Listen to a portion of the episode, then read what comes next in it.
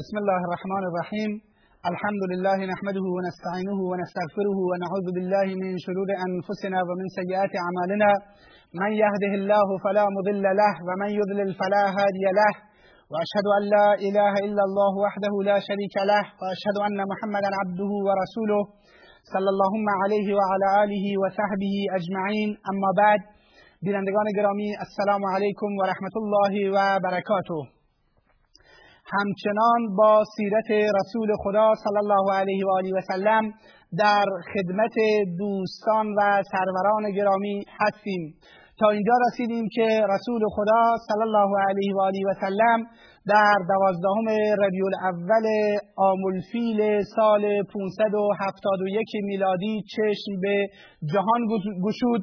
قبل از اینکه متولد بشود پدرش را از دست داد یتیم بزرگ شد و دو سال دوران شیرخارگی خودش رو در بیابان بنی صدر طبق سنت عرب که کودکان رو برای دوران شیرخارگی کودکان رو در صحرا و بیابان و روستا می بردن تا اینکه صحیح و سالم بمانند رسول خدا صلی الله علیه و سلم این دو سال و اندی شیرخارگی را در بیابان بنی سد گذران و سرانجام به مادرش در مکه مکرمه بازگردانده شد. اما شاید تقدیر الهی بر این بود که این کودک بعد از اینکه در شکم مادر پدرش را از دست بدهد دیری نگذرد که مادر بزرگوارش را نیز از دست بدهد. این گونه که هنوز محمد صلی الله علیه و آله و سلم شیش ساله نشده بود و در شیش سالگی به سر می برد که مادرش را از دست داد. مادرش آمنه دختر وحب برای دیدن خیشاوندانش به مدینه منوره رفت و در بازگشت از راه مدینه در مکانی به نام عبا در میان مکه و مدینه بیمار شد و در اونجا دار فانی را ودا گفت و اینطور یک بار دیگر بعد از اینکه محمد صلی الله علیه و سلم مصیبت از دست دادن پدرش را دیده بود بار دیگر در سن شش سالگی مصیبت از دست دادن مادر عزیزش را نیز چشید. و بعد از اینکه مادرش از دنیا رفت پدر بزرگش عبدالمطلب سرپرستی رسول خدا صلی الله علیه و آله و سلم رو به عهده گرفت. و این گونه پیامبر خدا صلی الله علیه و سلم تحت سرپرستی عبدالمطلب زندگی می‌کرد. عبدالمطلب به محمد صلی الله علیه و سلم احترام زیادی میگذاشت. به خاطر اینکه فرزندی مفید بود و به سوی هر کاری که ایشون رو میفرستاد ایشون اون کار رو انجام می‌داد. ببینید انسانها در زندگی مختلف هستن در زندگیشون متفاوت هستند بعضی از انسانها رو دنبال هر کاری بفرستیم انجام می‌دهند و بعضی ها رو دنبال هر کاری بفرستیم با خیر و برکت نیستند و با خیر و برکت بر نمیگردند می‌گویند عبدالمطلب اینگونه بود که محمد صلی الله علیه و سلم رو دنبال هر کاری که میفرستاد اون کار رو انجام می‌داد. تا اینکه روزی برای پیدا کردن تعدادی شترانی که گم شده بودند فرستاد. وقتی که تأخیر کرد عبدالمطلب ناراحت و غمگین شد و از اشعاری را سرود و گفت هر وقت محمد رو من دنبال کاری میفرستادم می آمده امروز تأخیر کرده که بعد از اندکی محمد صلی الله علیه و سلم با شتران آمد. به هر حال از اونجایی که محمد کودکی دوست داشتنی و کودکی بود که با خیر و برکت بود و عبدالمطلب دنبال هر کاری که میفرستاد انجام می‌داد در نزد عبدالمطلب از احترام بسیار بالایی برخوردار بود و عبدالمطلب به شدت بهش محبت می‌کرد. اما باز هم این دست رعوف و مهربان پدر بزرگ دیری نپایید که از رسول خدا صلی الله علیه و آله و سلم از محمد صلی الله علیه و آله و سلم گرفته شد. اینی که محمد صلی الله علیه و سلم هشت ساله بود که پدر بزرگش عبدالمطلب فوت نمود و وصیت کرد که و به عموی محمد ابو طالب وصیت کرد که سرپرستی نوهش محمد رو به عهده بگیرد و این گونه بار دیگر سرپرستی محمد صلی الله علیه و سلم به عمویش ابو طالب سپرده شد. حالا حکمت و فلسفه یتیم بودن پیامبر اکرم صلی الله علیه و سلم در کودکی و اینی که پیامبر در شکم مادر پدرش را از دست می‌دهد در شش سالگی مادرش را از دست می‌دهد و در هشت سالگی عبدالمطلب پدر بزرگ مهربانی رو که خیلی بهش او رو دوست داشت و خیلی احترامش میگذاشت او رو از دست بدهد. شاید این فلسفه و حکمتی داشته باشد و فلسفه و حکمتش این باشد که این کودک از اون ابتدا خیلی زیاد در ناز و نعمت به سر نبرد در رفاه و آسایش به سر نبرد. به خاطر اینکه انسانهایی که دوران کودکی و جوانی و نوجوانی خودشون رو در رفاه و آسایش به سر می‌برند و در عیش و نوش به سر می‌برند معمولا نمی‌توانند مسئولیت پذیر باشند. معمولا نمی‌توانند در آینده مسئولیت های سنگین رو به دوش بگیرند این است شاید حکمت الهی این بود حکمت پروردگار این بود که این کودکی در که در آینده می‌خواهد مسئولیت سنگین رسالت و مسئولیت سنگین نبوت رو بر عهده بگیرد و امتی را رهبری و قیادت بکند و مشکلات و سختی های مختلفی رو در راه دعوت و در راه دین متحمل بشود. خداوند از کودکی تربیتش می‌کند و از کودکی او رو یتیم بزرگ می‌کند تا با سختی ها و بدور از مال و ناز و نعمت و رفاه و آسایش رشد بکند تا با این سختی ها و با این مشکلات خوبی گیرد و در آینده بتواند مسئولیت دعوت و مسئولیت امر به معروف و نهی از منکر رو بر دوش بکشد. این هست که پیامبر خدا صلی الله علیه و سلم در سن هشت سالگی هم عبدالمطلب پدر بزرگش رو از دست میده و طبق وصیت عبدالمطلب سرپرستی ایشون رو عمویش ابو طالب عهده می‌گیرد. پیامبر اکرم صلی الله علیه و آله و سلم از همان کودکی از عزت نفس بالایی برخوردار بود و نفسش از جایگاه بسیار والایی برخوردار بود. به طوری که حاضر نبود متکیه بر دیگران باشد و در زندگی خودش تکیه بر دیگران داشته باشد. و این خیلی مهم است در حیات یک انسان. این است که ابو طالب فرزندان زیادی داشت و فقیر بود. و پیامبر خدا صلی الله علیه و آله و سلم برای اینکه به ابو طالب کمک شود و برای اینکه بر خودش از نظر مالی تکیه نماید و باری بر دوش دیگران بخصوص ابو طالب که فرزند فرزندان زیادی داشت نباشد شروع کرد به گوسفند چرانی و برای مردم مکه گوسفند میچرانید. و این گونه خرج خودش رو و زندگی خودش رو تأمین می‌کرد و به ابو طالب هم در زندگیش کمک می‌کرد. این است که در حدیث صحیح بخاری آمده است که پیامبر اکرم صلی الله علیه و آله و سلم فرمود ما من نبی ما بعث الله نبیا الا ورع الغنم. پیامبر اکرم صلی الله علیه و سلم فرمودند هیچ پیامبری مبعوث نشده است مگر اینکه گوسفند چرانیده است. گوسفند چرانی نموده و چوپانی نموده است. فقال اصحابه و انت صاحبانش یاران پیامبر خدا صلی الله علیه و سلم پرسیدن شما هم ای رسول خدا گوسفند چرانید؟ قال نعم. كنت ارعاها على تراریت لاهل مکه بله من گوسفند میچرانیدم به خاطر چند قیرات برای اهل مکه.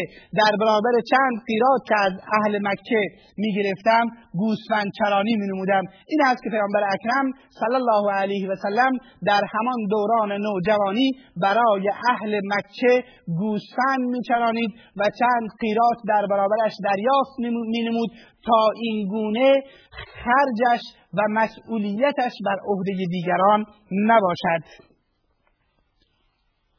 پیامبر اکرم شاید خود همین چوپانی اینی که پیامبر اکرم صلی الله علیه وسلم در این سنین بسیار نوجوانی چوپان می شود و گوسفند می چراند شاید این هم فلسفه ای داشته باشد حکمتی داشته باشد. و اینی که خداوند عزوجل پیامبر اکرم صلی الله علیه و آله و سلم میفرماید تمام انبیا گوسفند چران بودند و گوسفند چراندند. حتی من پیامبر هم گوسفند چراندم شاید همین باشد که از اونجایی که گوسفندان نیاز به قیادت و رهبری و دلسوزی و بسیاری از مسائل و ارزشهای اخلاقی دارند و کسی گوسفند را کسی که گوسفندان را میچراند می‌تواند به بسیار بسیاری از ویژگی های اخلاقی در واقع آراسته گردد. شاید به این خاطر خداوند عزوجل برای انبیا علیهم السلام این شغل رو در نظر گرفتن. چون یک چوپان در وهله اول دلسوز حیوانات است. می‌خواهد حیوانات خوب بچرند. در جاهای سرسبز اونها رو می‌برد. جاهای خوب اونها رو می‌برد. از جاهایی که احتمال خطر دارد احتمالی دارد که در رنده به اونها حمله کند و گرگی به اونها حمله کند دور نگه میدارد. به حیوانات نیکی می‌کند. اگر گوسفندی مریض شود تیمارداری می کند و اینها صفات اخلاقی بزرگی رو در انسان غرس می کنند و صفات اخلاقی بزرگی رو در انسان می کارند این هست که رسول خدا صلی الله علیه و سلم در چوپانیش درسهایی رو گرفت که ما می‌تونیم آثار به عنوان آثار تربیتی گوسفند چرانیدن ذکر بکنیم. یکی اینکه کسی که چوپان هست و کسی که گوسفند میچراند اولین ویژگی که بهش آراسته میگردد مسئله صبر و تحمل و بردباری است. می‌دونیم که گوسفندان از صبح و شام یواش یواش و کم کم میچرند و اون کسی که گوسفندان را میچراند نیاز دارد که در کنار اونها صبر بکند. تربیت بشر تربیت انسان تربیت افراد هم نیاز به صبر دارد. ما فکر نکنیم اگر می‌خواهیم افرادی رو تربیت بکنیم اگر می‌خواهیم نسلی مسلمان تربیت بکنیم در یک صبح و شام بتونیم تربیت بکنیم. نه بلکه باید بر مشکلاتشون بر مخالفتهایشون بر عمل نکردنهایشون صبر بکنیم و پیامبر اکرم صلی الله علیه و سلم در چرانیدن گوسفندان درس صبر یاد گرفتن. بخصوص که شرایط و موقعیت شبه جزیره عربستان شرایط گرم و سخت و طاقت فرسایی بود و چراندن گوسفند در این چنین شرایطی باعث می‌شد که صبر و تحمل رسول خدا صلی الله علیه و آله و سلم بالا برود. پس چراندن گوسفند اولین درسی که داد درس صبر به رسول خدا صلی الله علیه و سلم بود. دومین درسی که داد درس صبر درس تواضع و فروتنی است. گوسفندان نیاز به خدمت دارند نیاز به تر و خوش کردن دارن نیاز به نگهبانی دارن نیاز به این دارن که انسان در کنار گوسفندان بخوابد شبها رو بخوابد. اگر گوسفندی ادرار بکند یا پشکل بیاندازد و به لباسش بخورد از این ناراحت نشود. و رسول خدا صلی الله علیه وسلم این درس تواضع و فروتنی رو آموخت در چوپانی. گوسفندان رو تیمارداری می‌کرد. بر زاد و ولد گوسفندان اشراف داشت و شبها رو در کنار گوسفندان میخوابید و این گونه درس تواضع و فروتنی و اخلاق تواضع و فروتنی در وجود رسول خدا صلی الله علیه و آله و سلم غرس گردید و یک انسان زمانی می‌تواند موفق شود و زمانی می‌تواند در زندگی پیروز شود تربیت کند که تواضع و فروتنی داشته باشد. این است که پیامبر اکرم صلی الله علیه و آله و سلم در حدیث صحیحی که مسلم روایت کردن فرمود لا يدخل الجنه من کان فی قلبه مثقال ذره من کبر. کسی که در دلش به اندازه یک ذره تکبر وجود داشته باشد وارد بهشت نمی شود تواضع درس بزرگی است که پیامبر اکرم صلی الله علیه و سلم از گوسفندچرانی گرفتن. وقتی که پیامبر این حدیث رو ایراد فرمود که هر کسی که به اندازه یک ذره تکبر در دل داشته باشد وارد بهش نمی شود مردی از پیامبر پرسید ای رسول خدا الرجل يحب ان يكون ثوبه حسنا و نعله حسنتا شخص می‌خواد لباس زیبایی بپوشد کفش زیبایی بپوشد. آیا این تکبر است؟ فرمود خیل ان الله جمیل و یحب الجمال. خدا زیباست و زیبایی را دوست دارد. ولکن الکبر بطر الحق و غمت الناس. اما تکبر این است که حق را نپذیریم و دیگران را به دیده تحقیر نگاه بکنیم.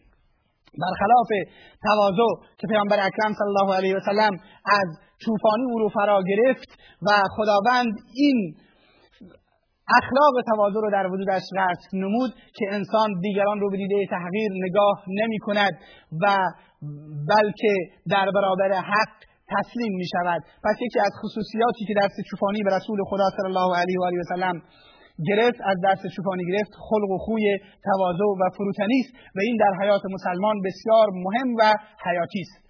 درس دیگری که پیامبر اکرم صلی الله علیه و سلم در واقع آثار تربیتی گوسفندچرانی بود مسئله شجاعت و شهامت هست. می‌دونیم که یک چوپان در بیابان با توجه به اینکه گوسفندان را در بیابان و صحرا و کوهها میچراند هر آن احتمال دارد که با گرگ یا پلنگ یا هر درنده ای روبرو شود. یک انسان ترسو یک انسان بزدل یک انسانی که از شجاعت و شهامت کافی برخوردار نباشد مطمئنا کار گوسفندچرانی برایش کار سخت و دشواری خواهد بود. به خاطر اینکه نمی‌تواند با خطرات احتمالی گوسفندچرانی در بیابان مواجه شود. پیامبر خدا صلی الله علیه و آله و سلم محمد با توجه به اینکه بود گوسفند میچرانید از این شجاعت و شهامت برخوردار بود و این شجاعت و شهامتش در بیابان یکه و تنها گوسفند چرانیدن و با خطرات احتمالی مواجه شدن این خودش باعث می‌شد که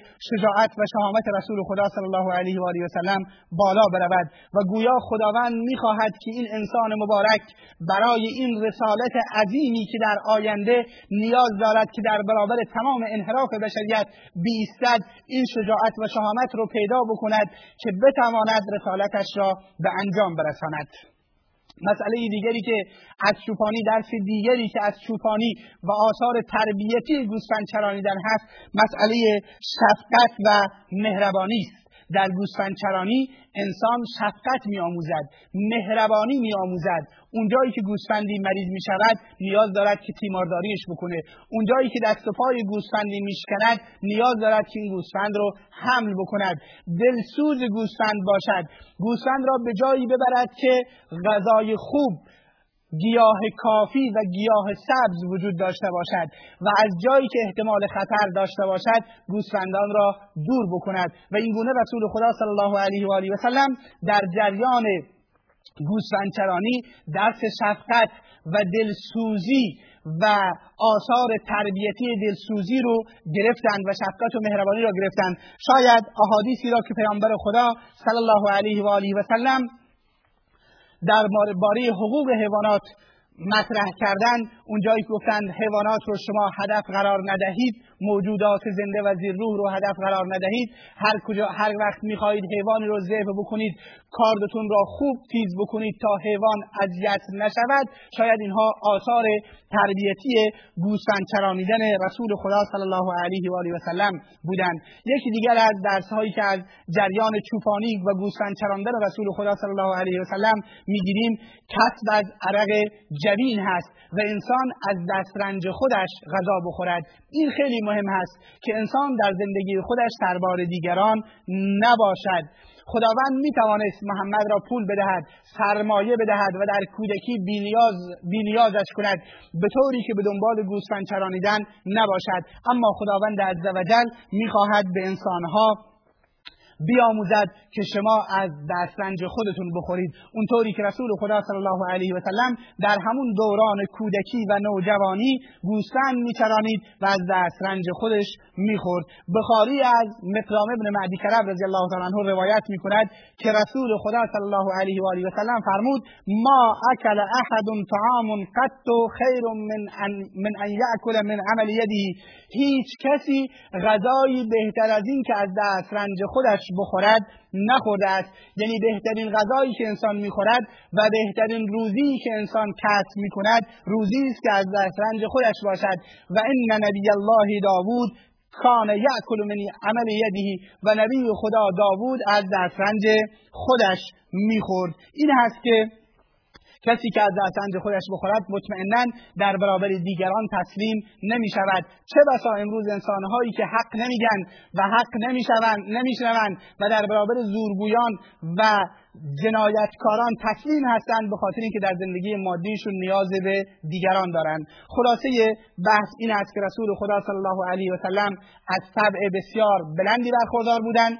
در دوران هشت سالگی وقتی که عبدالمطلب رو از دست دادند و ابو طالب سرپرستی ایشون رو به عهده گرفت برای کمک به ابو طالب و برای اینکه زندگیش توسط خودش بچرخد گوسفندچرانی نمود و گوسفندچرانی آثار تربیتی زیادی را بر رسول خدا صلی الله علیه و سلم بر جای گذاشت. تواضع فروتنی دلسوزی شفقت و مهربانی و خوردن از دسترنج خودش و عدم تکیه به دیگران درسهایی بود که رسول خدا صلی الله علیه و آله و سلم در چوپانی گرفت و طبع بلند رسول خدا صلی الله علیه و آله و سلم اجازه نمی‌داد که محتاج دیگران و سربار دیگران در رزق و روزیش باشد. این است که چوپانی نمود و قیراتهایی از اهل مکه می گرفت و این گونه زندگیش را سفری می نمود تا جلسه ای دیگر و وقتی دیگر که ادامه حیات مبارک محمد صلی الله علیه و آله و سلم رو خدمت شما بازگو می‌کنیم. و السلام علیکم و رحمت الله و برکاته.